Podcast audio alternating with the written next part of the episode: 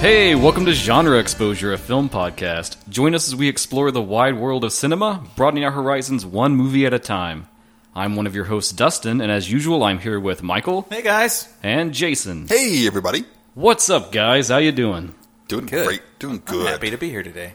Yeah, me too. It's been a while since we've been able to It podcast. has. It has. Yeah, Jason's redone his basement. Yes, which we are currently sitting in, so if we sound different, that's why. Yeah, we'll have to adjust everything eventually. Yeah. Cool. I've been on a little vacation. We'll talk about in a minute. All right. Some Um, of you may have seen that in uh, Yeah, I, I threw some stuff up on the socials. our feeds. for everybody. Yeah. Some film related content. Uh, but first, right out of the gate, I want to give another shout out. We did one last time. I want to do one again. Mm-hmm. This time to a podcast called Unsung Horrors. Yeah. Uh, they're a very interesting show, and they were kind enough to interact with us a bit. They've reshared some of our episodes.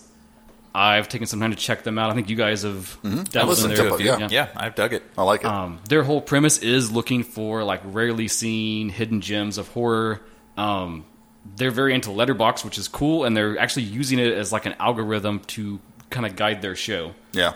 Uh, with the pro account, you can see the number of times people have logged views on a film, and so their criteria for everything that they select is anything that's under it's a thousand views. I believe so. Yeah, And, and as a fan of obscure horror, I got to say, I don't know a lot of the movies they've covered. Yes. So it's, it's really cool to go in there and say, oh, I didn't even know this existed. Cool. Right. So, I also really love their approach to it as well. It's actually a pretty scholarly approach, which I really appreciate. Mm-hmm. Yeah, yeah. Because I don't always want to hear somebody ripping on a movie that nobody's seen. Right, You know, I want to hear right. somebody Um, legitimately dive into the film and talk about, like, okay, maybe why hasn't this film been seen? right. and the hosts, uh, Lance and Erica, they very much take that kind of route that we like to do, where you know you do get into the film. If you don't like it, you're still talking about like what was interesting, what Yeah. what did this do Um, You that get was something cool? good Yeah. from everything. There's something cool to dig up. you know? My watch list has exploded since I started Yeah. listening to it. Uh, It's Yeah. a lot of great stuff. So if you want to be a cool horror nerd and get those deep cuts, definitely check them out. They're also uh, collectors just like me. They talk a lot about Blu-rays. So you know, if you finish one of our shows and you're not quite tipsy enough yet, hop over there. They're going to get you across the finish line. for how many blues they have. Yeah, Maybe uh, they'll adopt your saying of "I've got, I've got the, the blue. blue. Probably not. I They wish I don't- could start that hashtag. I've got the blue. Yeah, people just ha- respond back with hashtag douchebag. Uh, but yeah, unsung horrors. Look them up. Check them out. If you somehow found us and haven't found them yet, I guarantee you're going to love them too. Yeah, Yep. You'll dig absolutely. it. Let's go Good give them a stuff. listen. All right, so All right. Uh, what we watched this week? What'd you watch, Jason?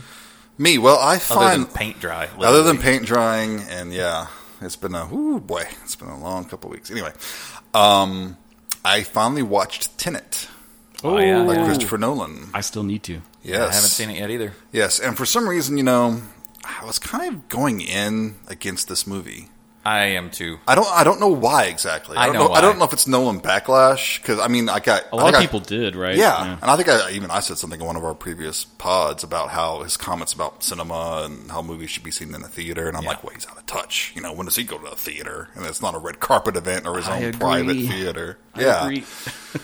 so I'm like, well, you know, well, screw him, you know, pompous filmmaker. Get off my lawn!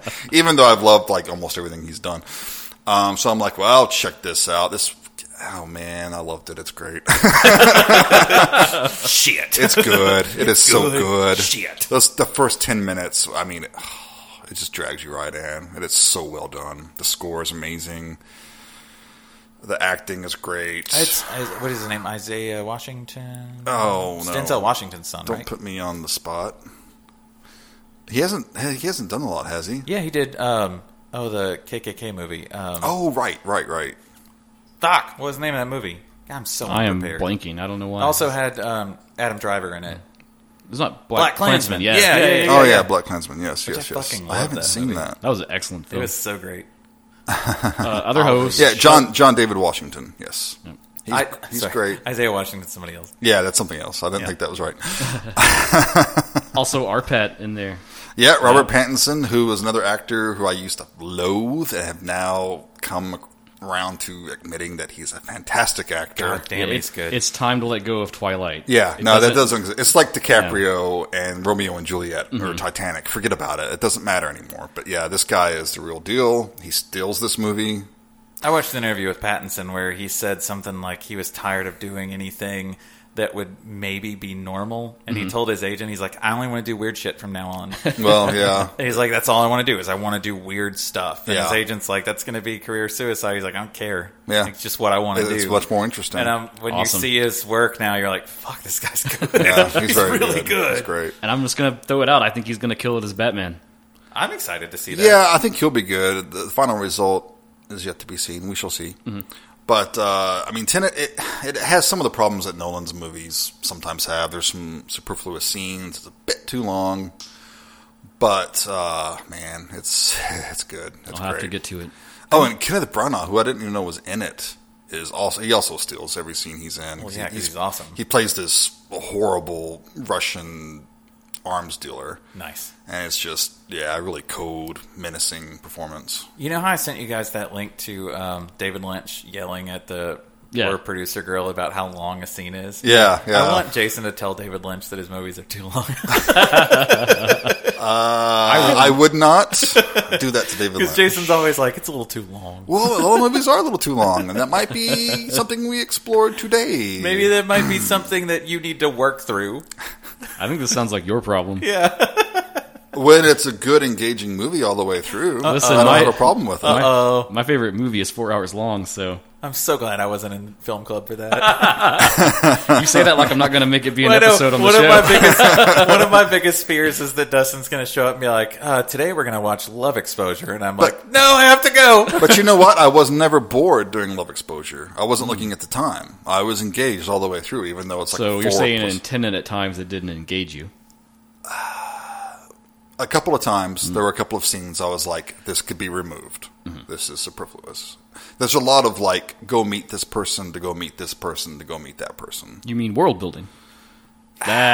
Oh no! I mean, it's it's basically the James Bond movie that Nolan's always wanted to make. It looked like it from the trailer. you know, Yeah. and, and someone needs to give him a Bond movie stat.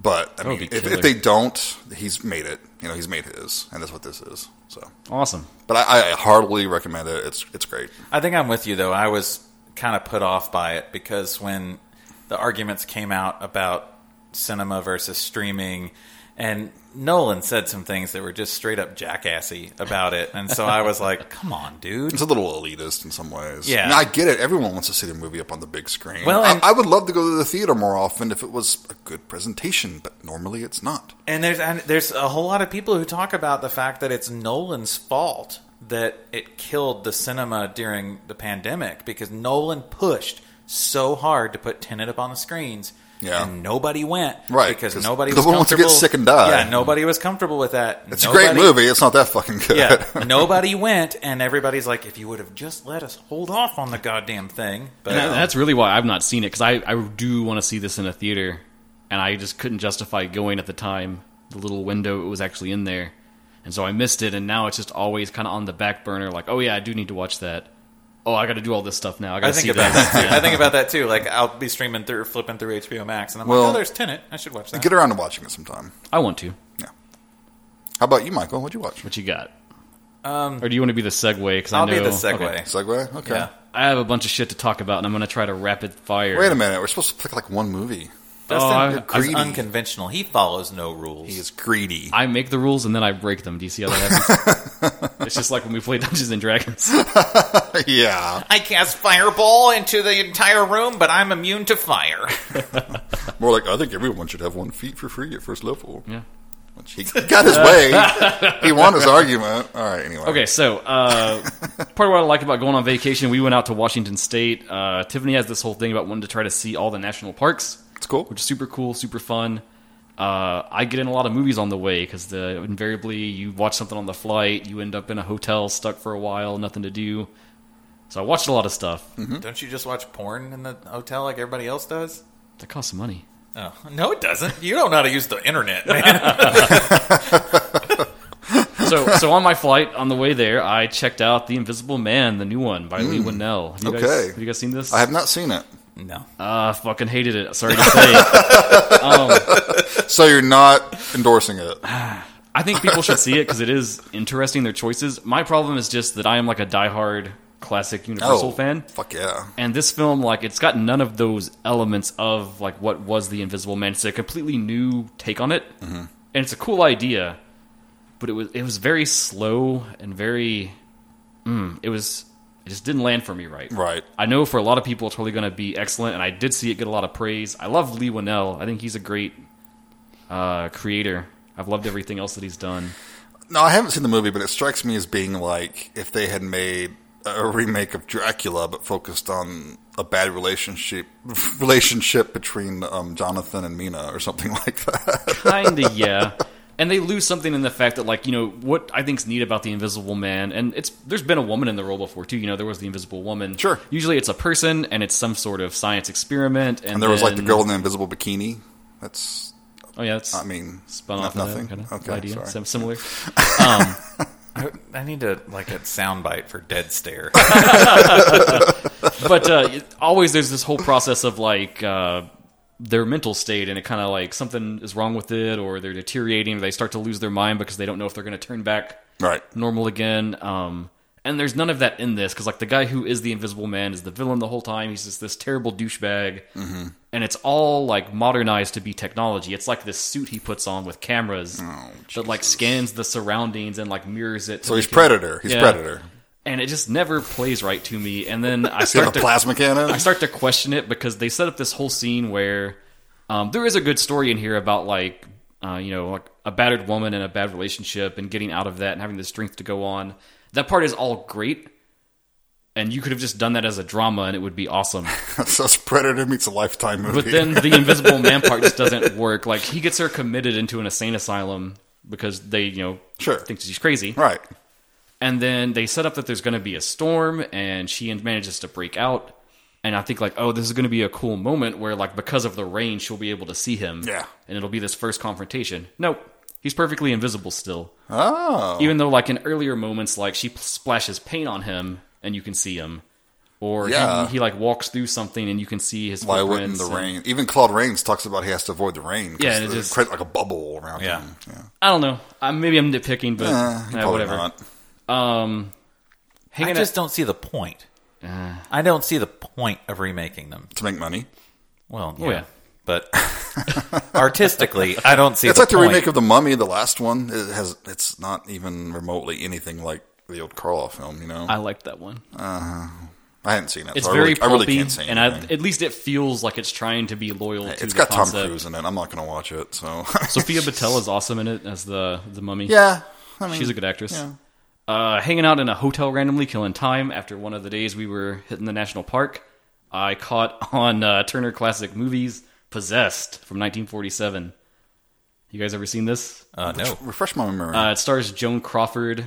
Uh, she plays a woman that gets found wandering the streets of Los Angeles, and she can't remember what's going on. Uh, doctor brings her in, and she tells this story about what happened to her. And it's not, it's kind of horror ish, but it's more of like, I would say, a thriller. Who directed that one? Uh, Curtis Bernhardt. huh. I haven't seen that. No. it Oh. was actually just real life. Joan Crawford was just lost in the streets. Wow. No, but it, it was really, really good and very noir, and uh, I was impressed by it. And it Cool. was kind of just an accidental watch. There was nothing else on. Huh. Uh, that's cool. While we were on vacation, we managed to hit the theater to see The Conjuring. The Devil Made Me Do It. Mm-hmm. Always a lot of mixed opinions about that franchise. I think it's great. We need like big budget horror to keep keep it out there. in I love the public. first two. I love the first two. I like some of the Annabelle films. This new one, mm, hate to keep being negative, but I did not like it at all. It really struck me bad. I tried watching it, and honestly, I made it half an hour and I stopped it. I liked it.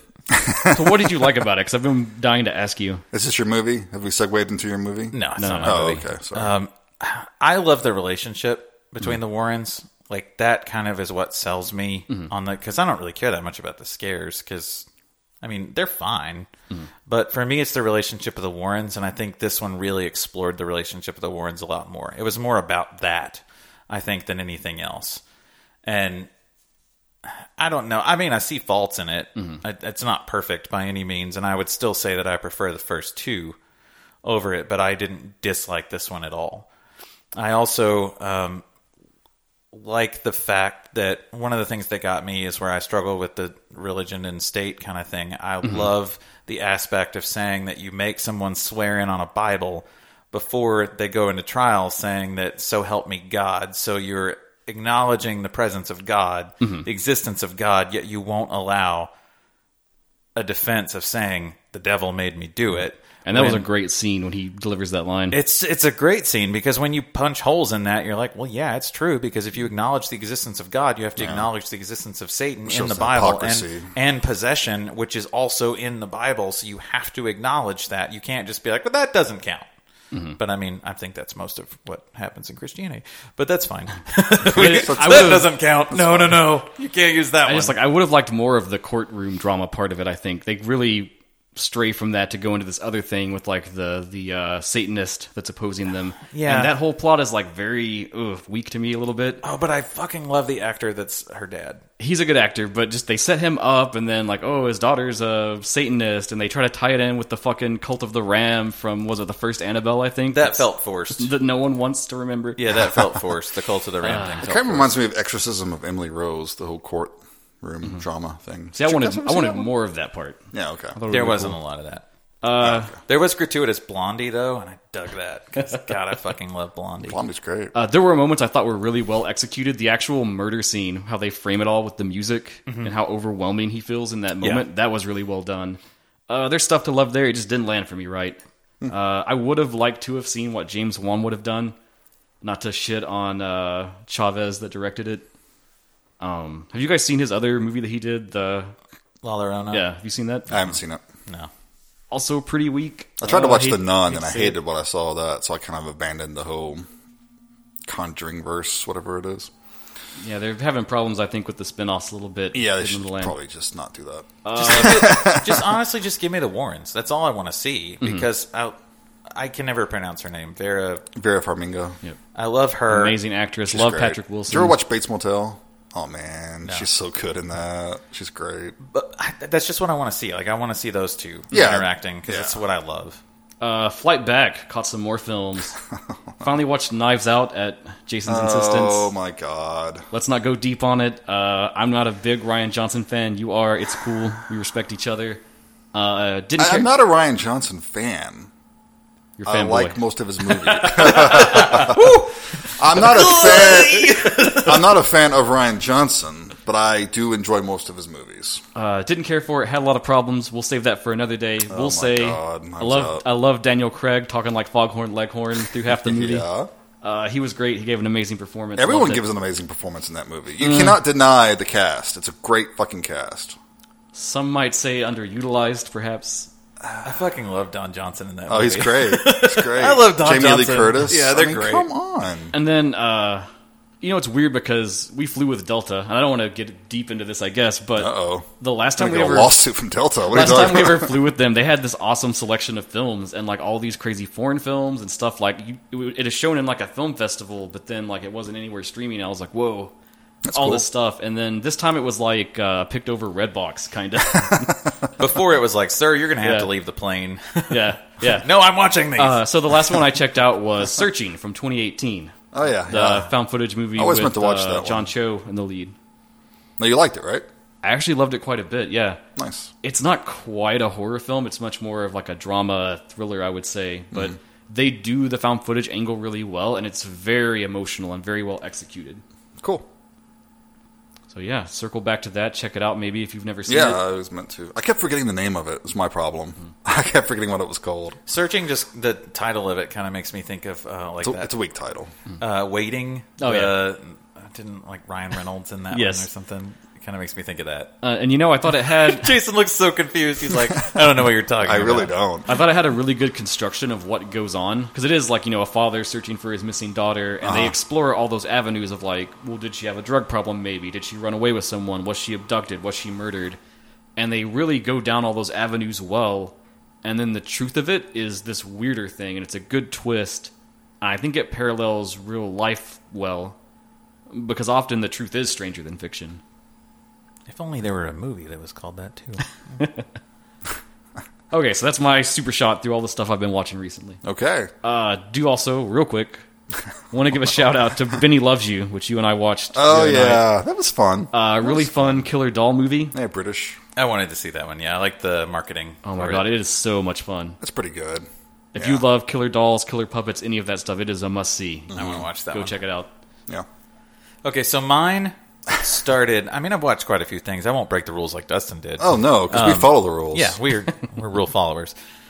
After I watched Under the Silver Lake, which is the film for this week, um, I kind of got like into this whole like um, conspiracy theory, like Hollywood subculture, Yes. kind of vibe.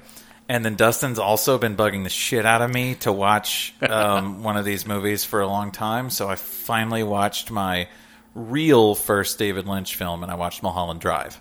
Mm. Yes. When you say real David Lynch, what David Lynch have you seen? I'd only previously? seen Dune before, and I don't count that because that's not really his. I mean, like he's doing it, and it's got elements of him. he was in a it. hired gun for it. Yeah, right? it's got elements of David Lynch in it, but it's not like the weird fucking David Lynch shit that all of his other stuff is. it's not him off the chain just doing his thing. Yeah. So I although I do like that movie. I like aspects of Mulholland Drive. Mm-hmm.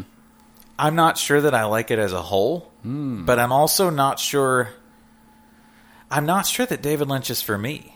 Ooh, Mm, You know, like Yeah, he's not for everyone. Yeah. I mean, I def- I definitely agree with that's that. not like an elitist thing. It's like, oh, you just don't get it. No, No, it's I literally just- not for everyone. It's just his style. I don't think is something I, tr- I I like. I see his style and I appreciate it, and like I think that he has really done a fantastic job in his career of establishing what is his vision and what he wants to put on camera, and he does that no matter what.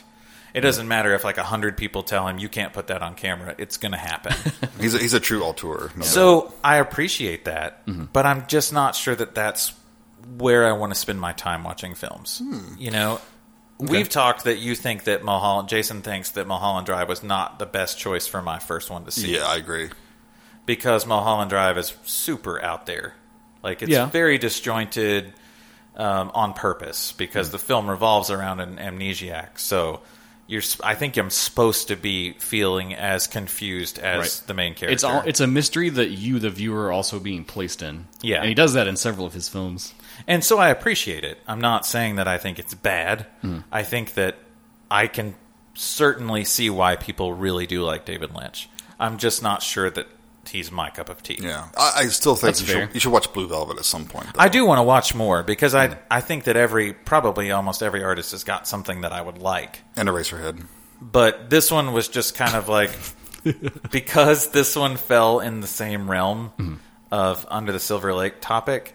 I was like, okay, well, I'm still in the mood for that. So I'm sure let's- you could see the inspiration. Oh, oh yeah. definitely. Like it's it's very clear to me the inspiration came a lot from that. So I'm happy I watched it. Yeah, I definitely think he is truly on his own wavelength, and I think s- for some people, like they can kind of vibe to that and get along with it. But I don't know if any of us are really on that exact same line that he's on. No, a lot of Lynch's stuff feels like art school projects to me, Mm-hmm. and that's just never been for me. Right. And I it actually touches a lot in that in Under the Silver Lake, like these avant-garde art right. the- projects. The, pretentiousness of it. Yeah, and I'm like, eh, I don't know if I belong here, kind of a thing. you know?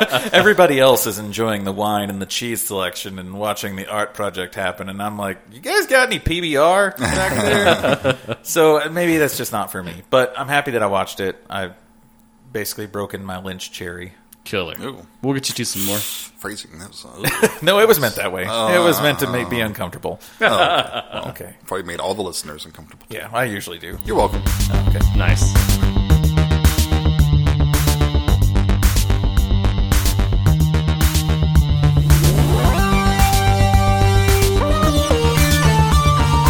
All right, so today we are talking about Under the Silver Lake from 2018, directed by David Robert Mitchell. Horror fans are going to recognize him. His first big feature was It Follows. Which I totally dig. Very excellent film. I think we Great all movie. love it here. Great yeah? movie. Even I have the blue of that one. So Ooh, that's like a triple shot or something. I don't know. But again, it's one of those movies I really haven't revisited very much. that's true. I It watched has it that once. atmosphere that's just, it's so hard to recapture the, after the first time you've seen it. Anyway, sorry. and if you're rolling from it follows to this film, it's going to be a curious departure because it's definitely not a traditional horror film in any sense. no. It is much more of like a crime drama, like neo noir mystery sort of thing. Yeah. Very Lynchian right off the gate. That's the first thing you can say about it. Um, You can say that about it. Jason just looks so mad. And let me just give a synopsis real quick before we start digging into it. So, Uh, Sam is a disenchanted 33 year old who discovers a mysterious woman, Sarah, frolicking in his apartment swimming pool. When she vanishes, Sam embarks on a surreal quest across Los Angeles to decode the secret behind her disappearance, leading him into the murkiest depths of mystery, scandal, and conspiracy in the City of Angels.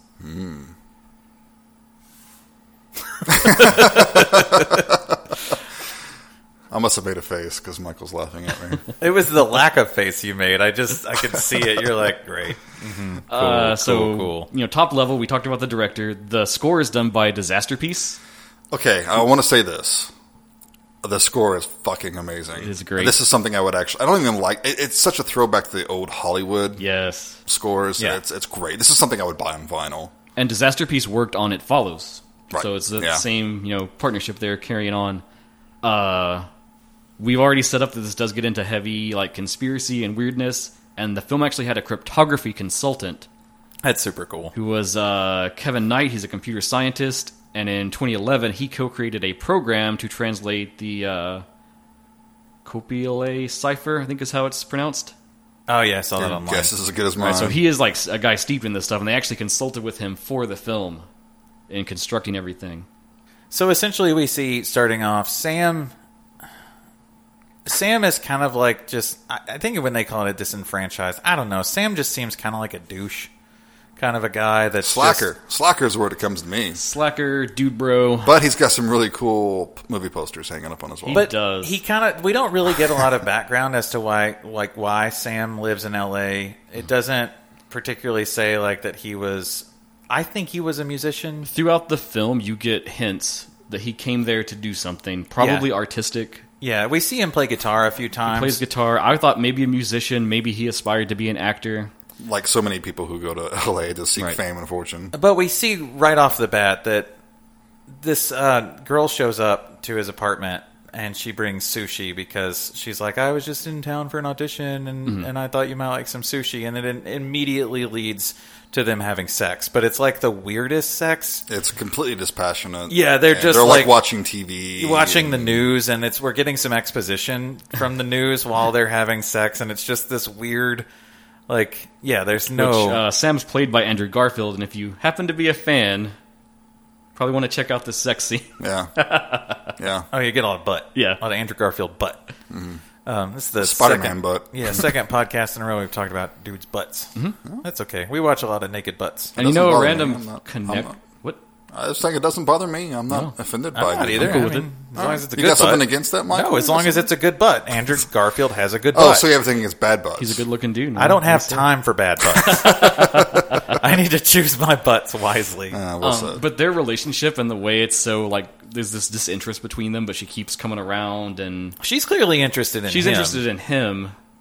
It made me think of the Fifth Chord and uh, Andrea Build and the girlfriend that Yeah, he has. yeah. that's just kind of like a side piece, and he's always worried about someone else. But there was more chemistry between them two. I, I like this relationship. I thought forever that that he, she was a paid escort type situation. That's what I thought it was. In reality, I think they're they're just fuck buddies. They're but she's clearly has more interest in him. And the thing is, what's really frustrating is Sam is almost likable. Yeah, Sam is kind of like that nonchalant, cool dude that, um, you know, is always kind of scruffy, a little bit of a slacker, but you kind of like him. Like, I, I gotta disagree with that. I, I never really liked him, and I don't. I don't need to like the protagonist Yeah. of a movie to enjoy it. But I don't think he's someone I would really want to hang around with. well, I I agree with you because as the film delves into it, I, I hate him. I hate him as we go along. But I want from- his creature from the Black Lagoon poster, but other than that, Uh, you but know. as from the initial scenes, I'm like, well, I could see this. Like he's kind of a kind of an aloof dude, so you know maybe he's maybe he's okay to hang out with. But as we go into the film, I'm like, no, you're well, it's a shitbag. very it's a very rear window situation at first because he's on his balcony looking through his binoculars at his neighbor across the way who's feeding her birds and stuff, and- topless. yeah. yeah, She's just known as topless neighbor, I think. Yep. topless bird woman or something. Yeah. like that. Um, so that's when he, while he's on his uh, balcony looking, he that's when he sees um, Sarah. Sarah. Yeah, which we've been fighting with this before we've done this podcast because we don't know how to say the actress's last name. And we are very sorry because you are a great actress. Yeah, she's awesome, but Oh, uh, Riley Keough. Q, Q, Keough. call, call, Caw. sing it, sing, sing it. Um, so it's- we're so real, really sorry. If I mean, I don't really think she's going to listen to this ever. But if you're if you're She's- like her number one fan, I'm so sorry. uh, but she's great in it, and it's literally just like what kind of got me about this scene is that this happens like right after Sam has no this he sees her before he has sex with a girl, right? And then like right after the um, O face happens. Uh, he's like looking out the window and sees her walking her dog again, and is like, "Oh, hey, I'm more interested in her than I am this girl that I've just had sex with, right? Have I got the Yeah. Okay. Yeah, that's the order. Okay. So that already tells me right there, Sam's maybe kind of a bit of a douchebag.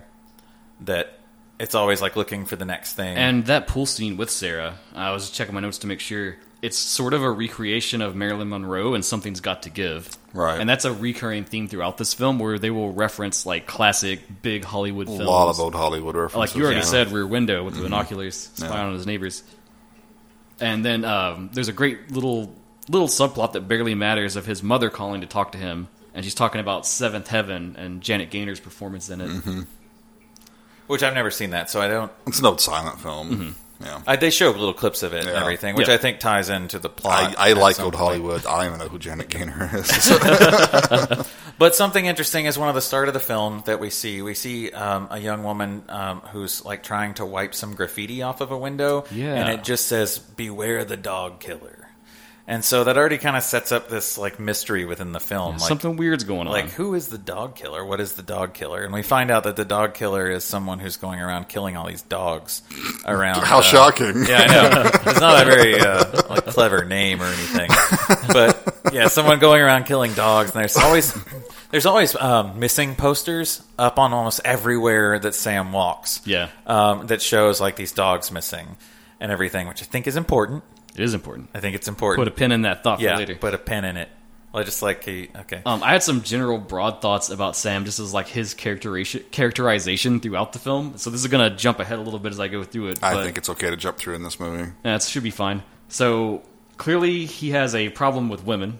Yeah. First thing we Clearly, can talk yeah, about. yeah. And you really clearly see it in a lot of his dreams or hallucinations, where he'll be interacting with a woman and she starts to bark at him like a dog. Mm-hmm. And then that makes you start to think about this dog killer thing. So still keep a pin in that idea. Um, many of the relationships we see him have in the film are hollow.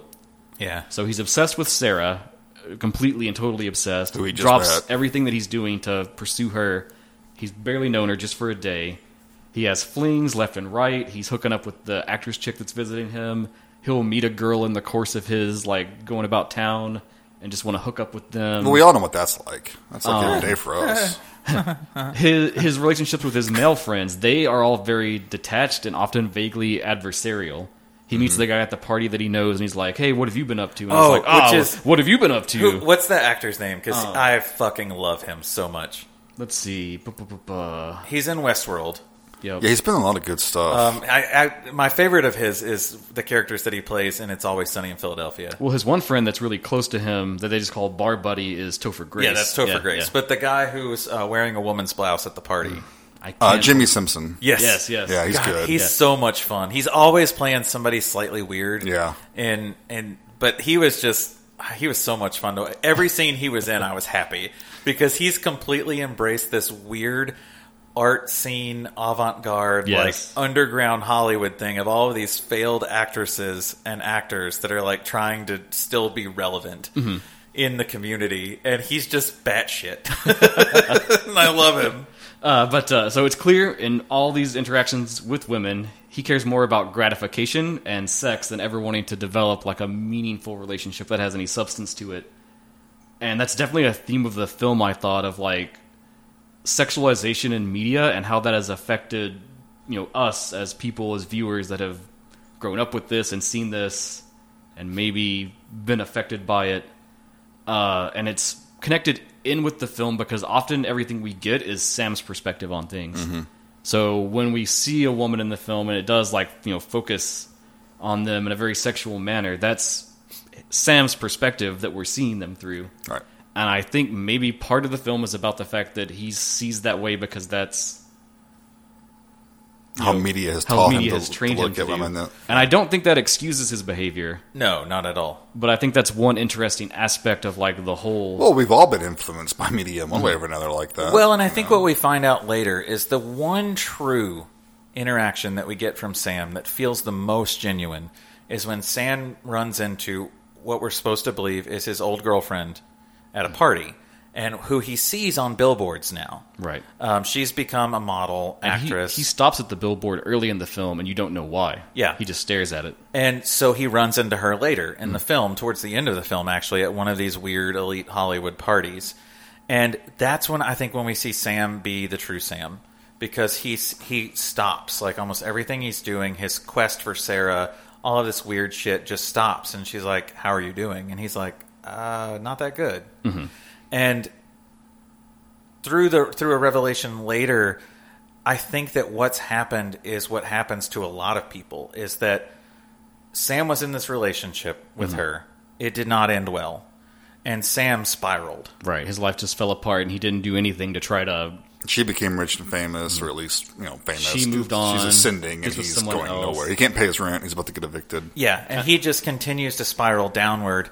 And instead of looking at the real reason why that relationship ended, which is probably him, he just starts to blame it on everyone else around him, and it's all their fault, and it's conspiracy. And I'm sorry, does this fucking sound familiar to current events it's- that we're hearing and seeing? That little QAnonish. that it's never my fault. It's never something that I've done. It's always let's look to somebody Yeah. else to blame. And for Sam, he often blames either one, this mystery group of like the Illuminati type people that run and control everything, and we only see what they want us to see.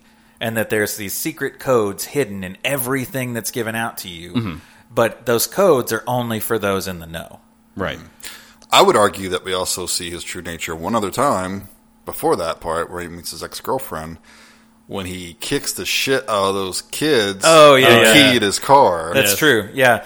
So there's debate online as to whether, and I think there's people trying to like actually like Sam as well, a of character, course, because they see too much of themselves in him. and so they're trying to explain that away, saying that that didn't really happen. How come that didn't happen, but everything else that's weird? I don't know. And to me, feel I was good. like, no, he punched the shit out of that. Oh, kid. yeah. But the thing is, you almost relate to him because you'd want to. who doesn't? But want you're to? also like, no, that's a kid. Yeah. And I'm not going to punch the shit out of this kid for egging my car and scratching a dick onto the top of it, which was kind of funny. I mean, and especially since um, his like it's a very bar nice buddy, car. Topher Grace, call his car, calls his car a cockmobile. Yeah. And he says that's what you get for driving a cockmobile.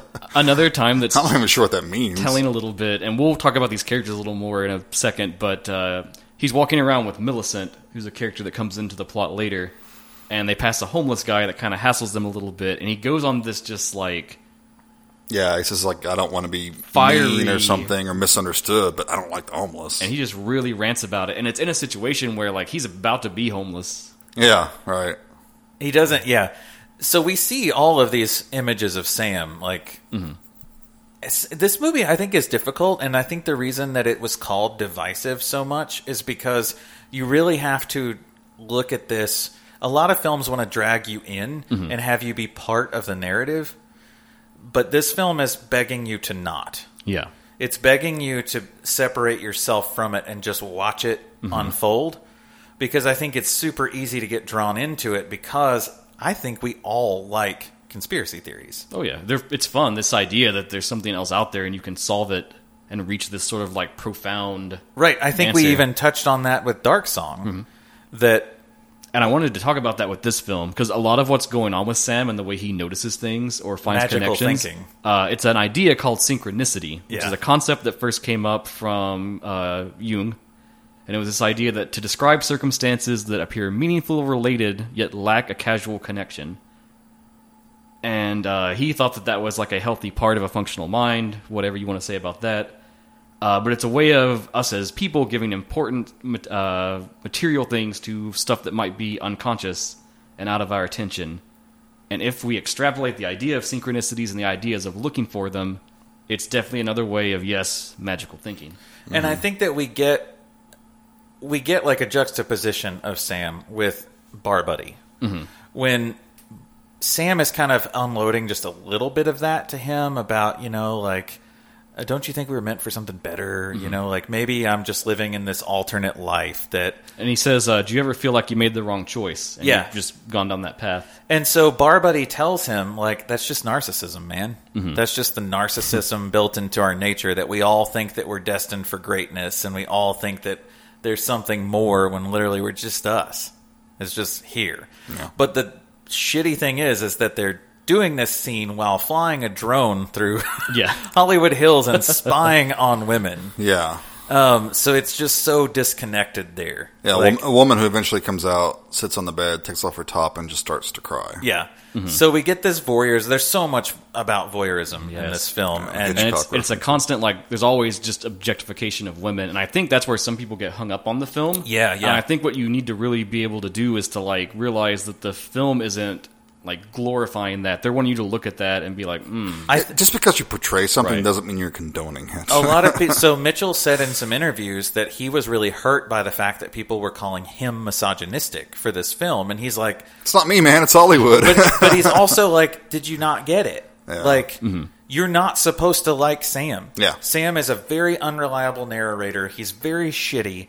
He's really lost in a horrible mental health breakdown Right. that he's refusing to seek help for. yeah, not, not every protagonist you're supposed to identify with. And so, yes, you're supposed to look at this and go, no, this is not healthy.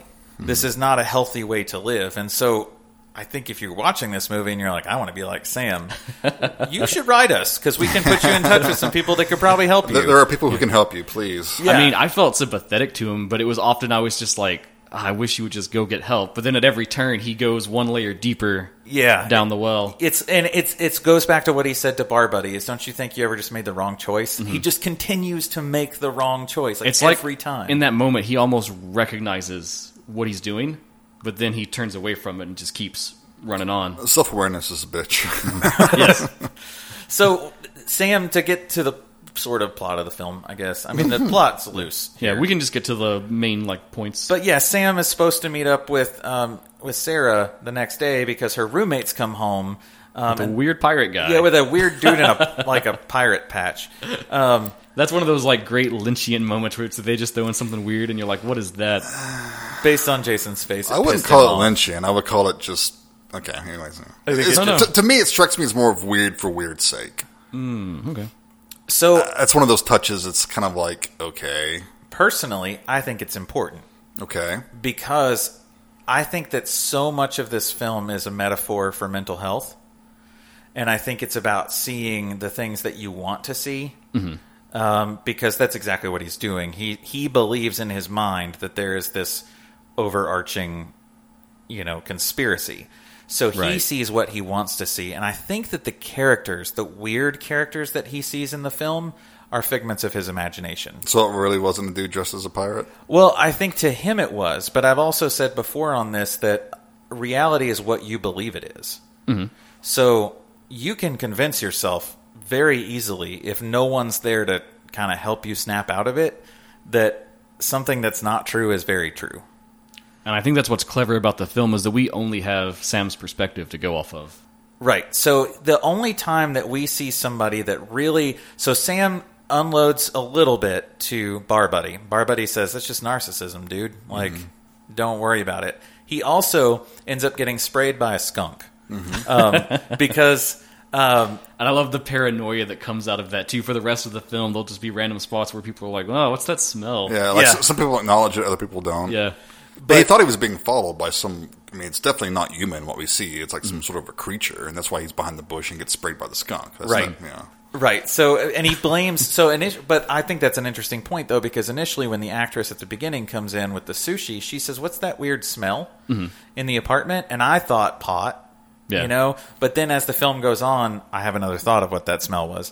But uh, she, he says, "Well, I don't know. There's a lot of skunks around here. You know, like skunks are all over the place." I just thought he was unkempt, but you know, that's just me. There's a, lot, a- there's a lot of good subtle setups where they'll mention something or reference something, and then later in the film, it gets realized. Right. at So some he point. gets sprayed by the skunk, and he's um, actress girl ends up coming over again to bring him tomato juice. Mm-hmm. So that he's bathing in tomato juice, to try to get rid of the skunk smell.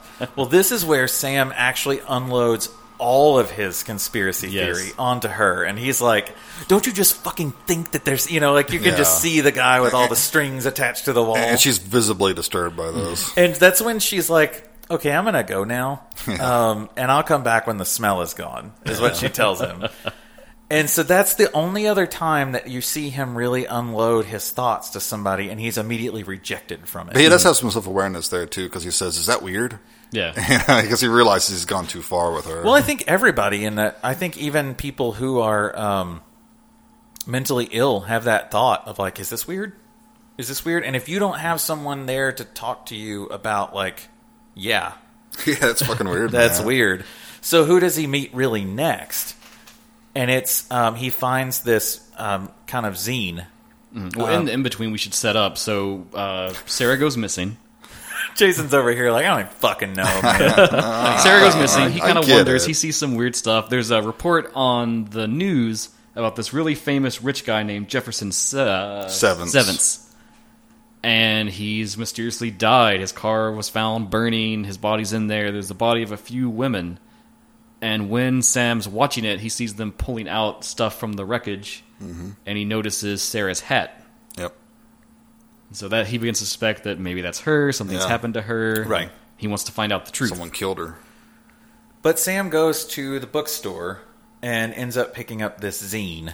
Called under the Silver Lake. Yeah, called Under the Silver Lake, and this I fucking love these parts. I love how The comic animation looks. stuff's really cool. I would buy this if it was real. And this zine is like basically one of these underground like art projects, comic strips that somebody's done, but it's of this conspiracy about how there's uh, if you get too close, the owl lady will come and kill you. And there's a fantastic animation that's just super fun about the owl lady coming to kill you. But so Sam actually brought to my one of my favorite characters in the movie, which is the, clerk. com- comic shop guy. Yeah, Um, Sam goes to the clerk and he says, "You know, do you know who does this?" And the guy's like, "Oh, he's in here every now and then." And he's like, "Well, will you give him my number. I'd like to talk to him." Um, you I know, don't know. and he's like, "I don't know, man." And Sam's like, "Well, I'll give you five dollars if you'll give him my number." And so the dude's like, "I'll give him your number." But I don't, I don't need, your fucking five dollars. $5." it's just the dude's so insulted, and I love it. But so Sam ends up getting connected with this artist. Well, this artist is full blown conspiracy theory too. right. This It's, is- it's the end of the road that Sam is on. right. This is not somebody who's just making a zine like from this idea in his Mm-hmm. head. He is all in on this. He fully believes this. Well, now Sam is vindicated Yeah. almost like It's like he's found the answer to everything he thought was true. right. And and Dustin, who plays the comic book Arthur? Oh no. No, you know who it is because Oh, I think he, I think he's deliberately cast here. Yeah. Oh shit.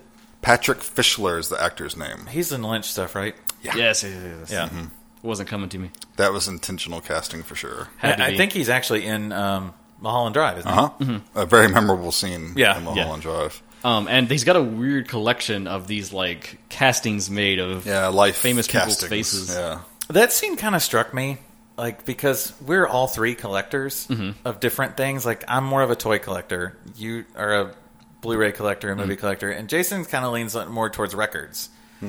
Um, but like all of us, he makes a statement. He's like, "I should get a family so that I can leave all this to these people." Yeah. and I feel I've had that thought many times. I love that line. I love the delivery of that line because there's a pause there. He says he's looking at all of his stuff. and He says, "I should get a family." And you're thinking, "Oh, he's realizing that he's trying to fill his life with stuff." Right, But then he right. says, "To pass his stuff along to." it, wasn't to have any real fulfillment. It, it was Uh-huh. it's perfect delivery. Uh, I, I really like that part. But all of these scenes, it feels creepy, but it's like it feels creepy because we're not Sam anymore. Right. Like now we're seeing somebody a little bit further along down the trail than Sam is, so we're like, what the fuck? like this dude's weird. He's got security cameras all in his house. The typical got- conspiracy theory paranoia. he's got the little like secret bunker. Yeah. But so Sam is now kind of like emboldened to continue on his journey now Yeah. Find the truth. and he thinks that the truth might be linked to stuff in this scene as well. Mm-hmm. So I'm kind of lost as to where we go from, like where where it even. So there's a turns few from other there. like vignette setup things.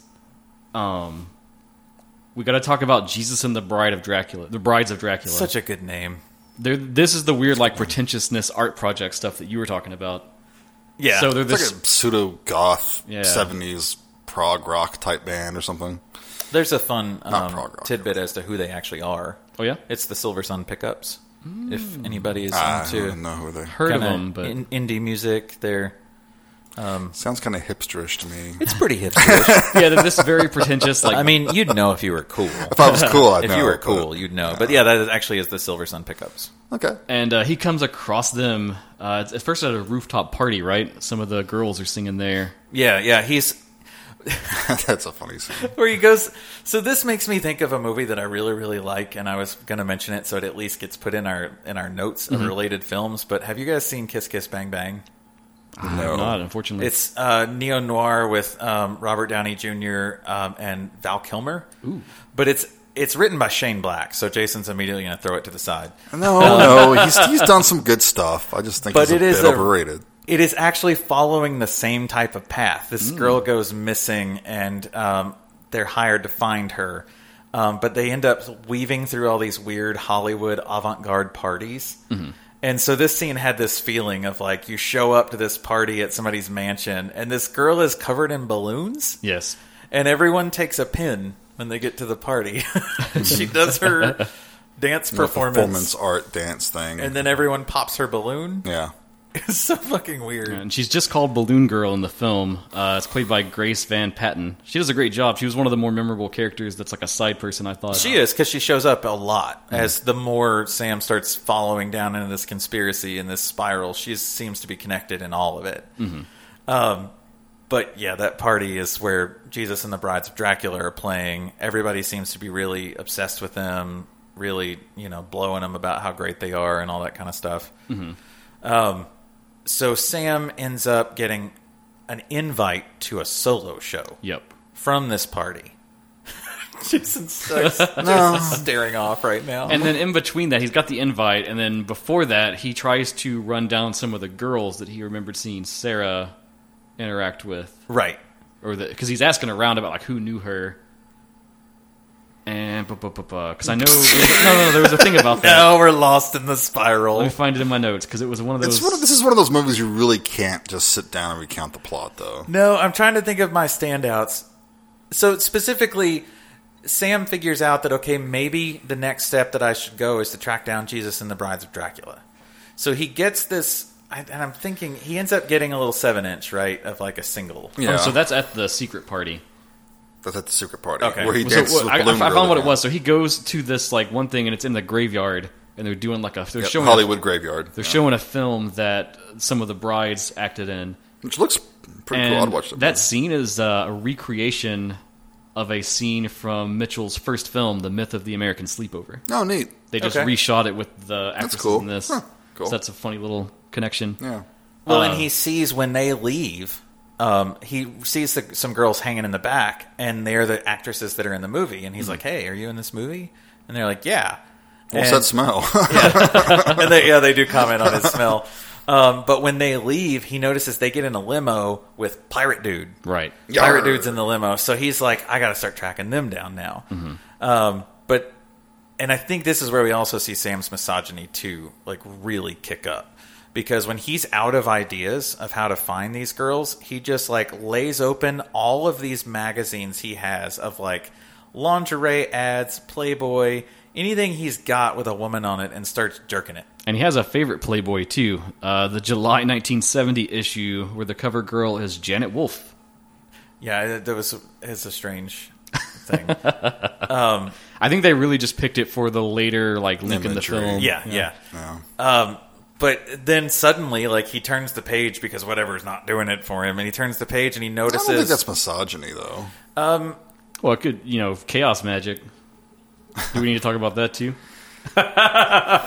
Only if you really want to. I don't know. I mean, Uh, I guess we'll save that for a different I episode. think the visions of the girls barking at him is, is That's more really of a symbol of misogynistic. misogyny. But I don't know. I kinda it view could be that- interpreted that way, but I don't think that just being aroused by images of women should be deemed misogynistic. no. It's to me, it's the way he was doing it. okay. He To was me- doing it wrong, is what you're saying. No, to me, it His was the fact- masturbation ritual was not long enough. Yeah, to me, it was the fact that he laid all this stuff out, and he's like, "Well, some of these have to appeal to me. Right. You know, that's like, I don't know. So what's your method? How do you- I- lots of crying. There's lots of crying, Jason. That's the method. Lots of crying. Um, but he ends up noticing that one of the girls that was in the film is actually part of an escort service Yeah, he because sees there's an an ad. ad. Yeah. And he's like, "Well, I'll just call her." And then one of my problems was like, "Okay, you can't fucking afford rent. How did he afford this girl?" Credit card, she said. Okay, I, I mean, it's a wild coincidence he gets the exact girl he wanted. Maybe he asked for her. I don't know. Maybe Yeah, it a doesn't- personalized- That doesn't doesn't, really doesn't show us. matter. Doesn't matter. yeah. As he continues to follow this on down, though, like he goes to the secret party. which is in like a mausoleum. It's, a really it's a cool looking- setting. I was yeah. thinking Phantasm. Maybe Yeah. Phantasm vibes. But I thought it was funny because the dude, uh, the security guard at the door, they're like, they tell him when she takes this cookie, he's like, you have to have this cookie. Not a single piece can be gone Mm-hmm. Right. of it, or To you get entry, or you yeah. have to give it to them. And so the dude's like, to get in, you got to take a bite of the cookie. And Sam, being a total fucking cock, just eats the whole thing and shoves the whole thing in his mouth. Yeah. Yes. And, yeah. You can imagine it turns out to be laced. Um, But he meets Balloon Girl again. he does meet Balloon Girl, um, but as in this party, he gets handed like a seven-inch Mm-hmm. single of Jesus and the Brides of Dracula, and But he also dances to a song that's now stuck in my head again. The Thank R.E.M. you very song. much. Yes. What's the frequency, Kenneth? Oh my Yeah. god. Which that's another kind of reference, right? Because uh, that song has to do about a mental breakdown. yeah, so Yeah. surely that wasn't intentional. Yeah, oh, definitely. But it also just gave me this memory jolt back to like 1994, and uh, and they have an interesting conversation while they're like partying together, where he's he mentions a little bit about what he's doing, and then she's like, "You you know, why not just live in the moment? Let's just have fun. Let's just have a good time. Don't worry about all this other stuff. Yeah. We just need to you know live right now tonight." And he's, I think we need to focus a little bit on uh, Andrew Garfield's dancing, which is like straight up Crispin Glover inspired. Um, it's out there. It's about, that's why I don't dance because that's how I would look. He's just got it. I mean, the one thing I will say about this movie is Andrew Garfield swings for the fences. he goes for He it. gives- It is all for I sure. think that he's completely involved in it. Oh, the as- whole cast is good. I really think so. I think it's. We'll get to that though. as like outlandish as it gets and how it continues to spiral and all this stuff you never i don't know i think that's what got me so into it is that everybody was so committed that it was almost a dark comedy No, it's very much dark comedy. Yes. but i'm i'm in there with them i'm like well shit i gotta see where it goes now you know so uh, I'm finding I'm finding the train forward. So I just well i so uh, think once he gets the seven inch he ends up before he gets into the seven inch thing, uh, more happens with that author guy. shut up jason Well, this, this it's it's fun when you watch it because you really get like in the labyrinth with him, right And the thing that he has like five different plates that are all spinning. That's like a possible thing that could be the thing, and he keeps having to check back up on each one, Right. As it goes, uh, he goes back to see the author guy, and he's dead. Dun, dun, dun. Right, he shows up outside his house. The police are there, and they're like, "Did you know him?" And he's like, "Well," or they're like, "Were you family?" He's like, "Well, I knew the guy," but they, the officer divulges way too much information. Yes. the dude's just like, "Yeah, he fucking shot himself. He killed himself. It's a suicide thing." In there. but so him, you know, following the links, this has to be significant. He breaks in, he reviews the dude's security footage, and it seems that the owl's kiss that he speaks of in the comics came and killed him. According to the videotape that we see, I really Yeah, like look that at it. imagery a lot. I It's think cool it's imagery. Super It's cool. spooky. You could do Yeah. a whole horror film that's just that character. It's basically Yeah. it's basically a naked female that's wearing like a, a an owl mask, Mm-hmm. which I looked up. Um, apparently, that's an old folklore thing in like a lot of Native American culture. Mm-hmm. Is um, that like the owl will come and take your sons or something? Like if you wronged them, or something Yeah. like that. The So- owls are not what they seem. Interesting. Yeah, The, the it- framing of that too reminded me a lot of the scene in Julon Mm-hmm. when they're looking at the security. The Yes, security guards yes. watching. It's the same like setup and everything. Same framing. But, Mm-hmm. I really like the imaging, the imagery of the owl's kiss. I think that's Yeah, I Um, think like it's totally not a horror film, but there are these little nuggets in there that are like great horror moments, just individually. But the interesting thing is that we all saw as viewers that the writer of this magazine is very mentally unstable. And Sam's response to the copies is like, I didn't think he's anybody who would kill himself. Yeah. When we're all like, Really? Dude's off the Yeah. chain. It's Like, pretty- he's Mm-hmm. completely not okay. And you could easily see this guy killing himself. But yeah, Sam's just completely oblivious. He's like, no, there's no way that guy would kill himself. So Sam, that's when Sam sneaks in to the house, right? Once the cops leave, Right. Sam he gets the footage. gets sees the it. Mm-hmm. footage and also grabs this. Um, cereal box that the guy thought was important. Yeah. So And there's it- a map, uh, like a puzzle map on the back. so Sam is already starting to follow the clues now. He's kind of picked up the journey. and Jason's like, how long are we going to talk about this? So now, Michael, finally, this is where he fiddles with the record and he gets the secret clues out of that. he basically. He and he references earlier. He's like, "Do you believe you know in like the hidden messages?" backmasking and like, and all that. Yeah. He tries playing it backwards, which gave me the cringes because he's got his turntable all messed up and everything. Ugh. And it's kind of also in this segment where he interacts with the shooting star escort stuff, too, isn't it? Yeah, He kind calls of. that number, and it turns out to be some of the girls that he's met at these parties. yeah, they're all kind of linking together. So in his mind, he's seeing like, "Oh shit, I'm onto something." And what they tell him is just, you know, if you want to get famous in Hollywood, this is what you do. You got to sign up for this, be an escort. Yeah. so he ends up Dirty finding Mm-hmm. side of Hollywood that we all know. is he ends unfortunate up thing. finding a code within the song that's not playing it backwards. It's literally I think it's chord progressions. Mm-hmm. Yeah. Cuz he's outside playing on his guitar and he's like finds a chord progression. He's like, "Wait." And I want to say it's like the Nashville number system that he's using or something. That's like you assign a number to a chord. Yeah. um, and kind of go from there. And he spends all his time like ciphering it, and then finds like rub James, rub Dean's head and wait under um, uh, Newton. Yeah. And so he finds like, oh my god, the conserv- the observatory Yeah, the- has James Dean's statue. Rubs his head, waits under Newton, and then some weird homeless dude shows up. The homeless king. The at, homeless king. at the Griffith Obser- Observatory, which has been used in countless movies. Yeah. Another iconic classic Yeah, I Hollywood. mean, you, you've seen it in the movie. Rocketeer was one of them. Terminator, quite a few. that that just got a, an anniversary. Yeah, awesome. It's a great movie. It um, is underseen. yeah, you should watch that. Yeah, we should. Uh, the so- homeless king brings him to a bunker that's underneath Griffith Park. And that bunker is quite interesting. Uh, it is actually. Oh, God, I have so many notes.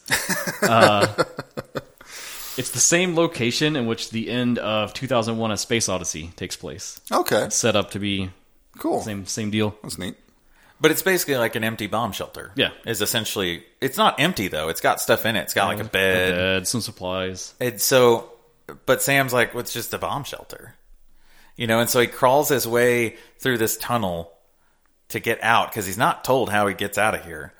Crawls his way through a tunnel and ends up coming up into the uh, cooler of some Supermarket. supermarket. and so I think what I love the most too is he just stops and drinks from it. yeah. Yeah, he grabs a carton of milk. Yeah, I'm here. I just might as well. So that's almost a dead end for him. Right. That's another s- thing where he's gone down the track and then the story stops and he has to find the next link in the chain. And so from here, I think it's where he starts focusing on the songwriter, right? Right. Um, so intermixed in this too, there's the whole deal of uh, he's going to get evicted. He's not paid his rent. And your talk about like the ex girlfriend, it made me think w- this, this time I rewatched it. I wonder if that apartment they had it together and she Ah, Oh, that's moved a good, out. That's a good point. and that's part of why he's fallen behind on paying for it because it doesn't really look like the place that he could have ever. or also why Mm, Yeah, he's that makes or also sense. why he's hell bent on holding it, mm-hmm. on why he just doesn't leave. Yeah, and just find somewhere cheaper that he Yeah. can manage. But we do get this interesting thing um, early from the um, zine writer Mm-hmm. who tells us that there's a hobo code. Yeah. because Sam sees uh, in the in Sarah's apartment there's these this image drawn on the wall, and he's like, "What the Mm-hmm. fuck is that?" And so there's a hobo code that the zine writer tells him about. That's like things that hobos would draw on on items or Yeah, graffiti. buildings to let people other hobos know, like. Well, I didn't know this was a real thing, and so I googled it. It's a totally real thing. Holy It's shit, really interesting. awesome. Yeah. I fell down a rabbit hole and a half of that. So as Sam starts to try to track down Jesus and the Brides of Dracula to find out, like, This is my favorite party that he goes to. Yes. It's a chess party where people just get together and sit around and play chess. And, well, because it's the dude uh, Jimmy Simpson. yeah. he's like, uh, "Do you play chess?" And he's like, "No." He's like, "Great, so it's fine, it's perfect, even better." but it's like he says that this dude throws a party for all these people to play chess, and like he thinks it's cool, and it's so fucking pretentious. Yeah, but Jesus and the Brides of Dracula are there. Yes. And um, This is, this is a really awkward moment in the film. It's hilarious. Andrew Garfield tra- Sam tracks Jesus into the bathroom and just beats the hell out of He's him. sitting on the shitter, and Yeah. he comes in and just drags him off. now Starts kicking something his ass. interesting. Did you notice that there is a gratuitous shot of Jesus' shit in the toilet? Yes. Yeah. Yes. One frame. Did you catch the hobo code? I No. don't think so. It's a dead end. Ooh. It was the triangle, upside down triangle for dead end. Like the path is dead here. Okay. And the next scene, he starts beating him, saying like, "What's the code? What's the meaning in the song? You did the song." And Yeah, Jesus it's reveals like, to him, he's "I like, didn't write it." I didn't write it." Yep. And he's like, "Well, what do you mean?" He says, "A songwriter wrote it." And he says, I did most of them, but the songwriter gave me that one. And he gave him several. Yeah, and he's like, those were all your hits, though. but the poor dude is like the image, like the uh, the visage of Jesus being like this cool aloof vampire thing is gone, and he's now crying on the ground with his pants down. And Sam's like, "Well, those are all the best songs," and he's like, "Well, that's a little harsh, man." you know, like Um, but Yeah, he, he admits, Jesus admits that it was uh, Max Martin who wrote those songs. So then he has to. Sorry, Max Martin's like notorious for writing all those blood hits and stuff. Oh, well, I think that's definitely the, but I think that's definitely the intention. that's where they're going. right, for because it, how yeah. much of like famous pop music is just someone else wrote it? It's nothing to the artist; they just performed it. Yeah, like to it was co- it still is common that if oh if you're going to be anybody you're going to write with this dude like Yeah. you're going to go set up with them they're almost gonna get none you- of those people write their own music? they're going to get you a hit But with this link, it connects to something that he heard in passing before, when some of the girls told him about a party that they went to that was in this like very wealthy, like sealed off area with mansions. yeah and you could kind of roam wherever you wanted. But there was one mansion on the hill that they said never to go to, mm-hmm. and it was like who owned it? I don't know, just some well Sam ends up figuring it out Yeah, he he lin- links that up together. he ends up figuring it out and It goes- goes it looks decrepit too. Like it's it's not it looks, it doesn't look like it's in use. Or at Yeah. least not upkept. it's not like the other mansions he's Yeah, been to so right. far in the party um, and did you notice all of these mansions looked very much like the mansions in Mulholland Drive Yes, they're all like spitting image Oh yeah, they're all like those. You know, probably McMansions really more than anything. Yes. But Mitchell said in an interview about this that when he was writing this, which he wrote before It Follows, he wrote this before that, and Hmm. he could have never made this first. no, not at all. But he was, but people were like, "This is fun. Like this is wild and crazy and artsy, and I'd love to see this made." And they're like, "But you're not going to get this made." No, not from this so creature. he shelves it, but he said that he was talking to, I think, it's his girlfriend or wife at the time. That you look up at those mansions in Hollywood and you're like, what kind of life is that? Like that's on a different plane of existence from everybody down here. Like, I wonder what that world is like. Right. And so I think this is an exploration of that. Like this, That's fascinating. almost like this is the. Uh, this is the people he's talking about, the, the Illuminati that control Right, everything right. down here. Super wealthy, We they- can't get to them. Yeah. Uh, but yeah, we end up. Sam ends up getting to this mansion and makes it inside. Leads to my favorite scene of the whole movie. It's one awesome. of the, one of the best segments. It's awesome. So he sees this old dude who reminds me of um, old Biff from from Back to the Future. yeah, He's kind of like an old Biff makeup. that mixed with a little bit of Johnny Cash, maybe. I got some Johnny Cash in there. I don't know why. He's sitting there playing piano, Yeah. and he's playing all of these pop songs, bits and pieces of these pop songs that you've heard. Yeah. Everyone's heard them. There's all this memorabilia, all these instruments sitting in the room. Kurt Cobain's guitar is a big one for Yeah. Sam 'cause Sam because yeah, he has the Kurt Cobain poster. He idolizes Right. him. If you Right. notice in one of the scenes, Sam is actually dressed verbatim how Kurt Cobain has been Yes. dressed in certain um, Hmm. Yeah, I picture saw that. shoots. So he's obsessed with Kurt Cobain, um, and he sees like Kurt Cobain's guitar, and he's like, "Is that Kurt Cobain's Fender Jaguar?" And he's like, "I don't know. Maybe Yeah. it is." Someone you know? gave it to him, man. It's just like super aloof, and so that's where we get this kind of telling of like The truth of what he's up to. yeah, what he's been searching for. Like, I write all these songs, you know? Yep, he says that everything in pop culture that you've cared about or that your parents have cared about, it's all been engineered just by one person, by him, and it's effectively all meaningless trite that the elite just use to swap secret secret messages back and forth between them. Yeah, And he it's- goes back. He, he's going. This great segment where he's just going through and playing bits of all. I these love that. different and he's going through like the songs. generations. Yeah, yeah, What your parents listen, what your grandparents listen to, and what your parents listen yeah. to. And he plays "Smells Like Teen Spirit." That's and that's what sets Sam off because And I Sam's actually, like I actually wrote down a line that he says too because I thought it was so good the way he delivers it. But it says, "Oh, look at you! Everything that you've hoped for, that you've dreamed about being a part of, is a fabrication. Your art, your writing, your culture is the shell of other men's ambitions, ambitions beyond what you will ever understand." it's such a great scene. I think the actor who does this delivers it so well, yeah. and and you see Sam break. Right. You really see Well, then you see the old man break. fantastic scene. Sam just well, Sam goes for him, and the old man pulls a gun on him. Yeah. shoots him. Up, like He's shoots still at playing with one hand too Yeah, yeah. while shooting him. it. He's shooting at him, misses him, like hits everything else in the room. Goes for another gun. Yeah, he should have gone for the semi-automatic first, Yeah. not the revolver. But he ends up pulling another gun. But Sam charges him and. Baseball swings at his head with Yes. the Fender guitar and smashes it. Like yeah, smashes his head in several times. great practical effects scene. Yeah, it's fun. Uh, it was very uh, Midsummer. I felt totally pulled from that yeah, uh, yeah, I can see that. that head smashing scene. It's a good head smash. But yeah, now Sam's covered in blood, and now it's just everything is completely out of control. And unfortunately, he still hasn't found Sarah. No, all this, all this, and he's not found Sarah.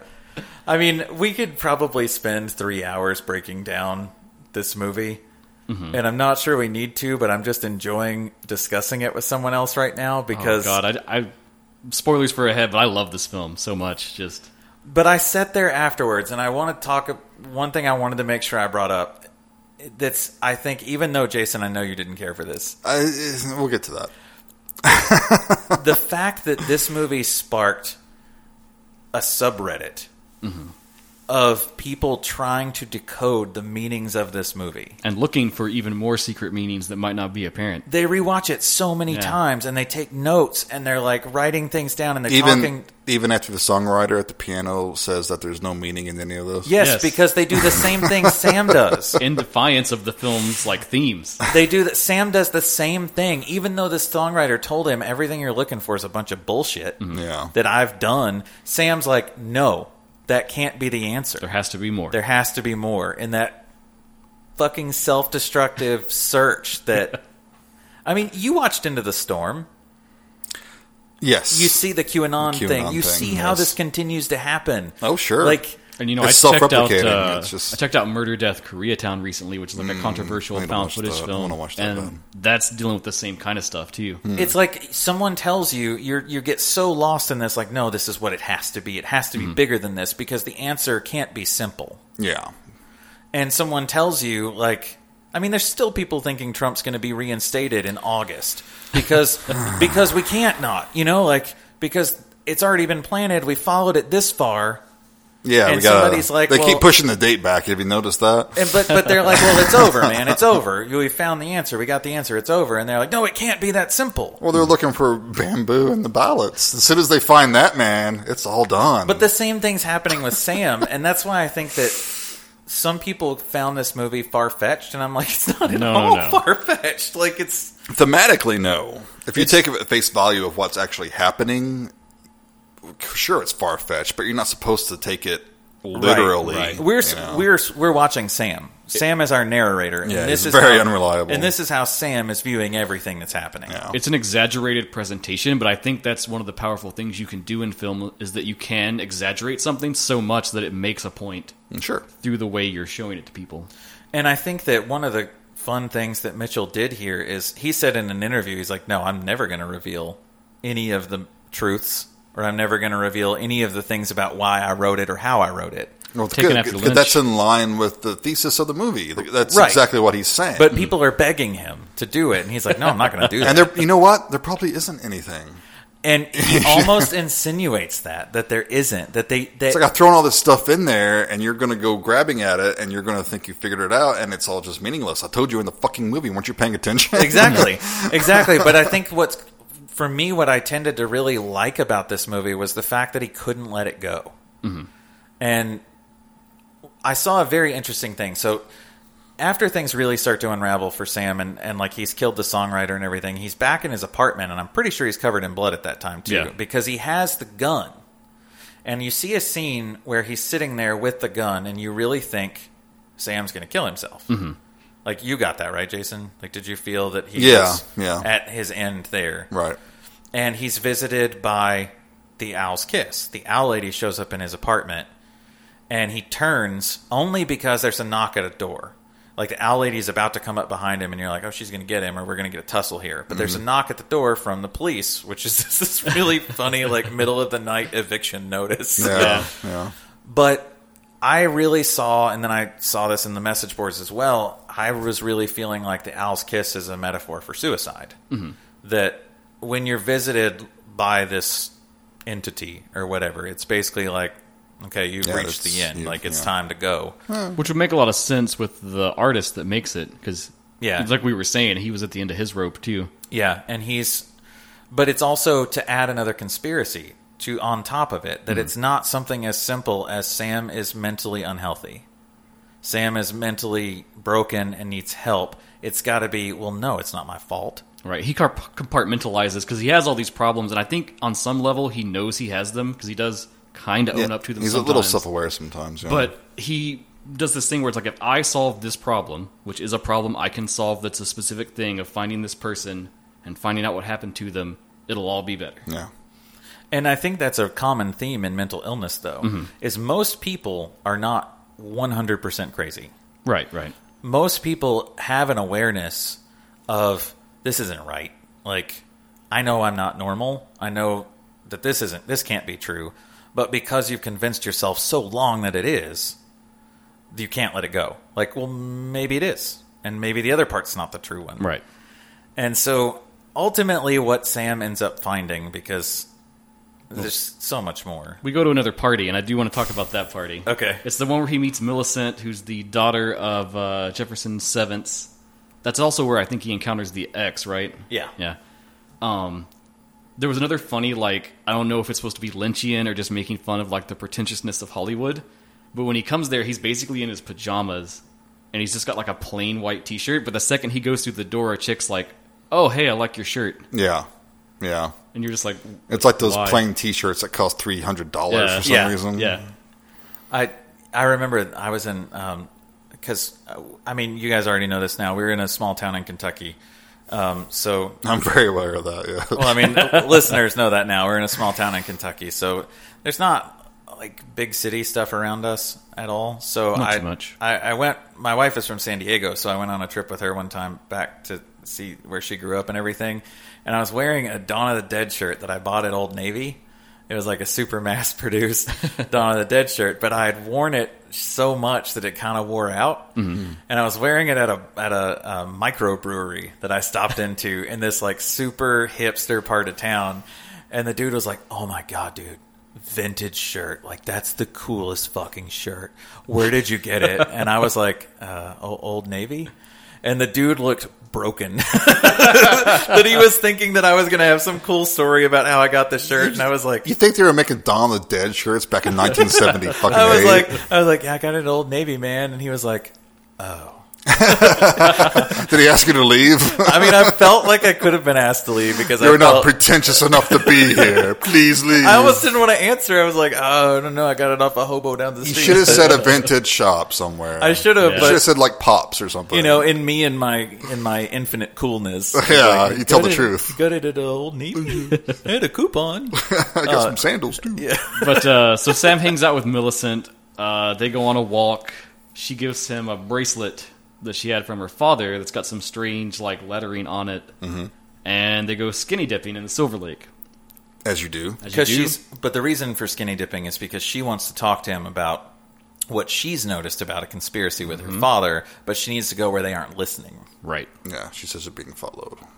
but she wants to make it look like they're having sex in silver lake Which I think he's down Well, for. he, Yeah. be, he begrudgingly goes along with i it. think he was definitely down for that but then i saw somebody in a message board was like what made the hail fall and i was like it's fucking gunshots man Yeah. like What made the what? hail fall what made the hail hit her and i was like hail That's called a bullet, my friend. it's a bullet Hell. yeah they said the hail fell from the sky and hit her. I was like, what? But yeah, yeah, people show Okay. up. They go gunning for them. They shoot her, and it's this weird moment where, in her death, she recreates the shot Yeah, from that- this Playboy that's cool magazine. imagery. And it's another one of those weird synchronicity moments Yeah. that seems to suggest he's on the right path. And this is when we get our big like amalgamation of everything. He ends up finding that uh, through a Zelda map. Yep, he's got the cereal box prize map, a Zelda map. Uh, it all kind of coordinates to Silver Lake and the area around, and then he's got little coded messages on the bracelet that at first he thinks are chess moves because it seems to mirror how you would notate Yeah. those out. And he went to the chess party. So that seemed like a link dead end. But if you take the Zelda map, how they had it in Nintendo Power, which is another thing he's obsessed with, NP, yeah, Nintendo Power. I had Oh. a shit ton of those. Me too. Uh, that was like a nice thing that my parents always did for me. They subscribed Yeah. Nintendo Power for us. Uh, lost my train of thought. Yeah, so the lettering, the lettering co- Ah, yeah. corresponds to nostalgia. nostalgia. the lettering corresponds to like if you grid map the Zelda map. Yeah, it's a specific kind of cipher. Mm-hmm. But he finds this location that is supposed to on the map of Silver Lake that he can find where the answer is. And when he Google Maps it, it's like blank there. Yeah. yeah. So once he finally goes there, it's supposed to be treacherous. We see a hobo sign, mm-hmm. hobo code that says "danger, stay out." Yep. He follows it anyway, and he comes across these three girls he's been chasing through the whole movie, and they're in like a white, yurt. They're in like a yurt. Yeah, like yeah, a yurt. and in like white cult robes. The nice hippie looking dude. Yeah. we find out through some pretty well delivered monologues there, which I actually really like these He scenes. was- He's a a good likable actor. yeah. Um, that basically the wealthy elite are going to ascend um, by housing themselves in these bunkers, like he found earlier, with three other girls. Mm-hmm. And it's going to be like the pharaohs of old Yep. and that they're going to ascend um, and they're locked down there in these tombs. With enough food for like six months, food and water for six months. So they cross over. yeah. And so Sam is then reunited with Sarah because he doesn't believe it. Mm-hmm. And they- they give him this like one way phone. It's like a video phone. Video Yeah. phone Yeah. So that, he that, calls he's- her. that he said basically we had to do this because some people were freaking out at one point. Yeah, Yeah. We, we've had some trouble other Yeah. places. And so Sam sees Sarah. She's there, and she looks happy. She sees um, the seventh guy, the Yeah. dead guy They from learned that earlier. all that was just a staged death. yeah, that, and he's now down there with Sarah, and it was actually her other two roommates Mm-hmm. um, that were down there with him, and that's where she's going to be. Yeah, they're Well, fine. Oh, this was my favorite part because she's like, "Hi, Yeah. you know what? she's like, "Why are you? Tra- why are you tracking Yeah, me?" it's like I was, you know, I, she's she's like you you just met me, like you barely know me or something like and that. she basically tells Sam, uh, Why like, would you do that? she says, "Well, you think I've made the wrong choice," Mm-hmm. and he's like, he doesn't really answer her. He says but- maybe I think. yeah, you but know. she's maybe, like, I don't know. But she's like, too late now. well, I'm just going to make the best of it. And so basically, all of this journey that Sam's been on culminates into just her going, "It's what I wanted." Yeah, and that's that's one of the misogynistic angles I think because he's built up this huge relationship in I his have head to about save her. her. Yeah. Right. yeah, and it's I that was- classic like put them on the pedestal. Yeah, exactly. I just met you, and I feel this for you. You must feel the same way. We're soulmates, and she's like barely even knows who he is. Right. It's also this this thing of like that you see the hero complex that so many like incel Right, males the whole have. like white knight thing. Yeah, that oh, if I can just save her, she'll Yeah, see me. yeah. Um, but She'll be mine. And the cult guy, he sort of truncates this with a line that I wrote down. That it's clear that like even after he speaks to her, Sam still can't kind of wrap his mind around like why why is this why are Yeah. they doing this? But the cult dude, he tells him this isn't a world that anyone with any sense spends any time in or worrying about. and again, that kind of echoes what the balloon girl was telling him. That's like, why do you care about all of this? Let's yeah, just, just live in the now. Yeah, yeah. Live for now. So that basically sends us um, the homeless king comes to take Sam away now. Yep. There's a problem. A problem that the homeless king has realized. Yeah, that Sam now knows. He's Sam is in on it. And he's seen behind the curtain, and so now they have to decide what they're going to do with him. Are they going to kill him? Are they going to let him live? Well, the homeless king's really pissed because he's got dog biscuits in his pocket. Yep. And he wants to know why. Which is interesting, um, and it kind of brings us back around to who is the dog killer kind of a thing. Right, because throughout the film, you're given hints to suggest that it might be Sam. Yeah. And there's a lot of little pieces in there where they do suggest that it is Sam, but also turn around in the other in another time and kind of prove say that it's not Sam. So there's no definitive answer. But And- here's where we get the truth, at least from Sam's perspective, which is that he admits to him, you know, I used to be with this person and she had a dog. I really loved the dog. We separated. It's a very painful memory. And I thought I would hold on to these and maybe one day we would get back together somehow and I could give the dog a biscuit again. and rub its ears like I used to, and, rub its everything ears. would be okay. And what I feel like we're kind of dumb for failing to mention is when he first sees Sarah outside of the pool, She has a dog. her dog. Yeah. and so that's basically Sam's whole journey, like projecting what he had onto Yeah, this to new girl. fix what he's done. Right. you know, The ex is gone now and there's no way to do that. But if he can, like, play it out properly with Sarah, right. seems like it'll be okay. It's not going to be. We know that. But Sam, Sam can't see that. So Sam returns back to his apartment. He's going to get evicted. Um, he looks over at um, topless bird lady, and basically walks over there and sleeps with topless bird lady. Seems like he's just gonna shack up with her Yeah. and Goes out on the balcony. He's looking at his apartment with the cops back and the manager's back, and you see the symbol. The symbol that says "Keep quiet." Keep quiet. And And that's pretty much the end of the film. Mm-hmm. Like credits roll. Interesting things through the credits, though, Oh is my there um, there's little um, interspersed hobo codes Right. throughout there, and I was I found myself at the end of the movie like with my phone up, like writing them down, like trying to cipher it. trying to find meaning in something you were told has no meaning. and there is Yes. a there is a cipher in the credits. Yeah, Um, it's a jumbled. Um, what's that called? Uh, it's a specific code where you. It's like where you move one letter. One letter A equals B, so therefore you write it out and you move the letter over. yeah, I hate but that shit. Do you guys know what the brilliant secret message is? what is it? Do you know? Written and directed by David Robert Mitchell. What? what? I know. Mind blowing. But what I think, but then that led me down after I finished the movie. Like I just got so involved with the idea of like these secret messages, not to the point where I'm thinking like, oh, there's like you know that kind of thing, but. I found myself looking on Reddit and like watching people interact with each other, like sharing these clues that they're finding and trying to find meaning in it, not because they believe it, but because it's become a game for them now. Right. But it's some way for this movie to carry on. Like this is the type of film that I feel like a lot of people you watch it once you're done. Like you're you don't really need to watch it anymore because it might have not you might not have liked it. But it's like this way to keep people It's a fun. Engaged. It's a fun interactivity that can breathe life into it and keep it alive. And that that is that is neat, even if it's ultimately fruitless. But you know, it's it's fun. So I've got a few other cool like little nod things in the film. Like I'll just throw these out at the end here. Uh-huh. The songwriter's mansion was used as a shooting location in Neon Demon. No, you know, I still have not seen Neon Demon. It's really good. I I need to haven't watch it. either. I need to watch it. Uh, Sam's weird little like game, video game ringtone that he has is a Commodore 64 game, The Last Ninja. Cool. Cool, cool. Um, and this was just like a random thing a lot of people have noticed. There's a weird theme of groups of three girls. Uh huh. So Sarah has two roommates. There's three daughters in the Seventh family. There's the three brides in the band. The balloon girl and the two shooting star members are roommates. Mm-hmm. There are three girls that bark at Sam when he stumbles into the ladies' room. Mm-hmm. There's three girls in miniskirts that discuss who the dog killer is with Sam. And then Sam watches How to Marry a Millionaire with Sarah, which has three female leads. Yeah. So what's that mean? No, Nothing. no, no one knows. it's just a curious synchronicity. Ah.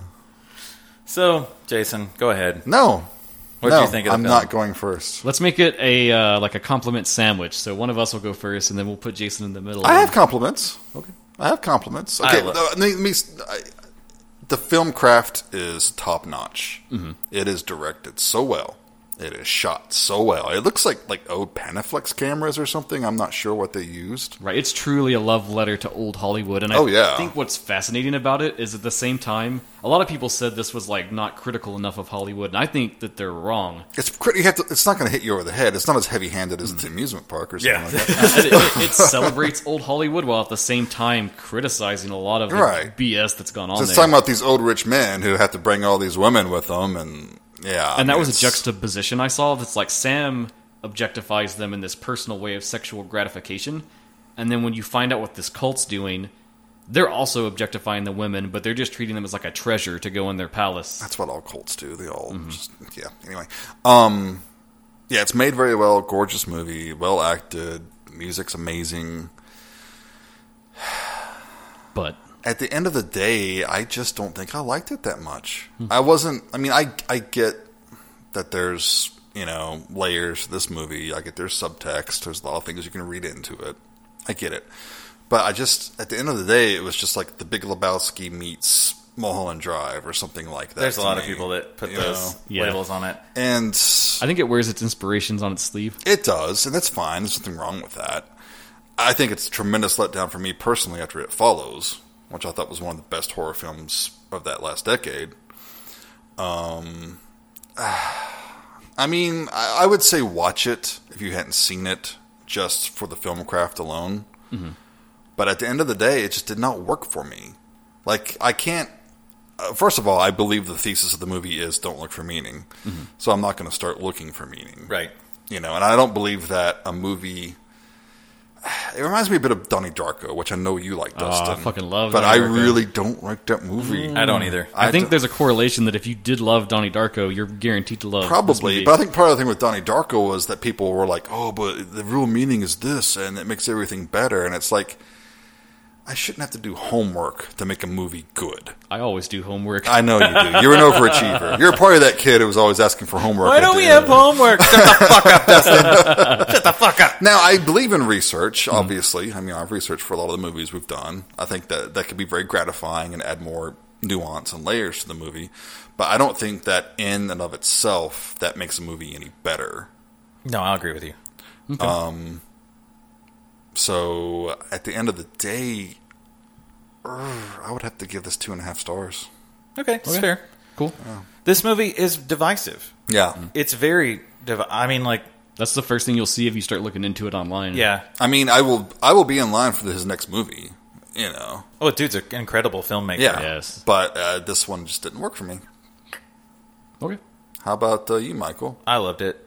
Yeah. Mm-hmm. I'm not going to say it's a five star movie for me, but I'm definitely going to go probably four and a half, Wow. just because I had so much fun watching it. Okay. It just really, to me, I mean, you know, I love movies about mental illness, but like, it's it's one of those things like where I do have a mental illness. It's one of those safe ways to watch it and cope with it. You Sure. know, kind of like I get that. And that's With one of the horror and powerful stuff. things about film. Yeah, yeah. yeah. So uh, it's I just had so much fun watching it. I think that Andrew Garfield was great in it.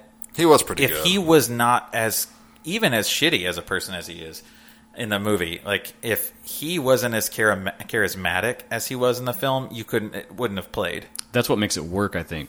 because if that would have been somebody else not quite as likable even Mm-hmm. though you hate him it's still andrew garfield and you're like he's still kind of fun like You want to love him, and then You do, Yeah. but he just keeps making bad decisions over and over and over, and you're like, God damn it, man, just get your shit together. dude, please, please don't do this. And then But- he does. Yeah, so I think that if you like these kind of mindfuck movies, ones that may not fully make sense, I definitely watch this. Honestly, I'd watch it no matter what. I think you should watch it because you might see something in it that you like. Otherwise, what the fuck am I even talking about? I don't know. I don't know. I liked it. Four and a half stars. Fuck it. Go. and, and I'll toss in before I go over my thoughts. It is streaming on Amazon Prime, so uh huh. Sure is. you got that. You can easily check it out, no Yep. problem. No problem. That's how I watched it. So it looked good. No, that's the presentation. Didn't have to pay extra for it. I've got the blue. I, extra. I watched it on Amazon Prime first, and then ran out and immediately bought it. Oh, uh, so Liked this that is maybe much. my third or fourth time rewatching it, and I love it. I love it every time. I feel like I love it more each time I watch it. Now, why do you love it so much? Pretty much everything that Michael said, you can just double again for me. I love these weird, trippy, surreal kind of mindfuck movies. I think it's so Lynchian. It doesn't. It's not the same level as Lynch, but it's really shooting for that, and I love that, and I appreciate that a lot. I like how neo noir it is. I love all the classic Hollywood stuff that's going on. I the you know all the acting, every single person in it is firing on all cylinders. The direction, the visuals, the music. It's like the complete package of everything I love. Okay. So very hard five stars. All right. From me. Five stars from Dustin. I won't uh, belabor it with more because I've kind of praised it all throughout. So. All right. Well, So I mean, for- it- it's interesting. It's an interesting movie. I'll give you that. For next week, we have something kind of cool. Right, we're going to mix it up a little bit. From the start, we have said that we want people to write in and recommend us movies to watch, and we will mix that in at some point. We still want more. Please send us more. Yes. Contact us Facebook, Twitter, Instagram, email, Give us weird shit. anywhere, everywhere. uh, but we do have a few now. So what we're going to start doing, we kind of go in a round with our choices. It's usually you know you, Michael, Jason, then myself, then we start again. So now as we go through this rotation, when we get to the end of what you would call like a round of going through us, if we have any of these suggested films, we're going to grab one at random. Cover that. Cover something that people have said like, "Hey, I want you guys to check this out. Tell us what you think." Yeah. And we're going to cover it. Cool. Yes. So what? So what is it? Somebody recommended. it. Adrian has recommended that we watch Devil's Pass, Cool. which that's actually a movie I have seen, but I don't think either of you have. No, have I have not. I'm curious to get into it. It's I'm Rennie excited. Harlan film. Uh, Love Rennie Harlan. what year is that from? It's not that old. It's uh, found footage, right? It is found footage. Um, if any of you are familiar with the what, how would you pronounce it, Dyatlov Pass? Uh, I'll have to look into that before we even do the episode. Yeah, it's from. You know, this movie's from 2013, and uh, I think I'm interested to see what you guys are going to say about it. All right. And hopefully, So that'll everyone be out on there deck. will like to listen to us talking about it. We'll see. Adrian will be like, "I wish you guys hadn't have. done that. yeah, oh man, I used to love this movie. I hate it now." All right, well, guys, thank you so much for tuning in. As always, write us, um, hit us up on all the social media outlets. Give us your suggestions, comments, criticisms, all that shit. All right, it's been fun. We'll see you guys next week. Bye, everybody. Take care.